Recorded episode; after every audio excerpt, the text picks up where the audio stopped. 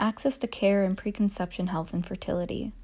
Discrimination and prejudice are known barriers for accessing health care for those amongst the LGBTQ2 community.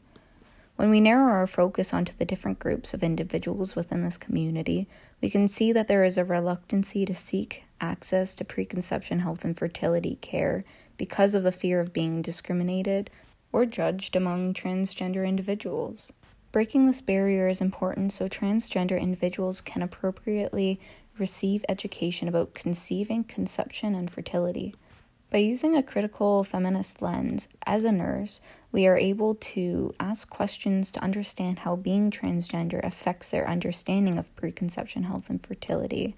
There are many misconceptions regarding fertility health amongst the transgender population, such as the idea that hormone therapy can act as a form of birth control, or if you stop your hormone therapy one day, your fertility will come back, such as increased sperm counts. Therefore, it's important to educate transgender individuals about this misinformation and that if they have the anatomy to make a baby, there's a chance that they can still make a baby.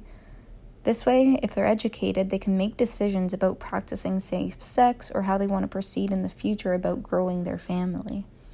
Additionally, education about fertility and preconception health with those who are transgender is essential so you can help promote healthy pregnancies or supporting how they can have biological children down the road, educating about how freezing eggs or sperm is recommended if they are using sex hormones to transition. Lack of knowledge in regards to preconception health and fertility can result in unplanned pregnancies that can impact not only the baby's health, but as well as the parent who is carrying the child's health.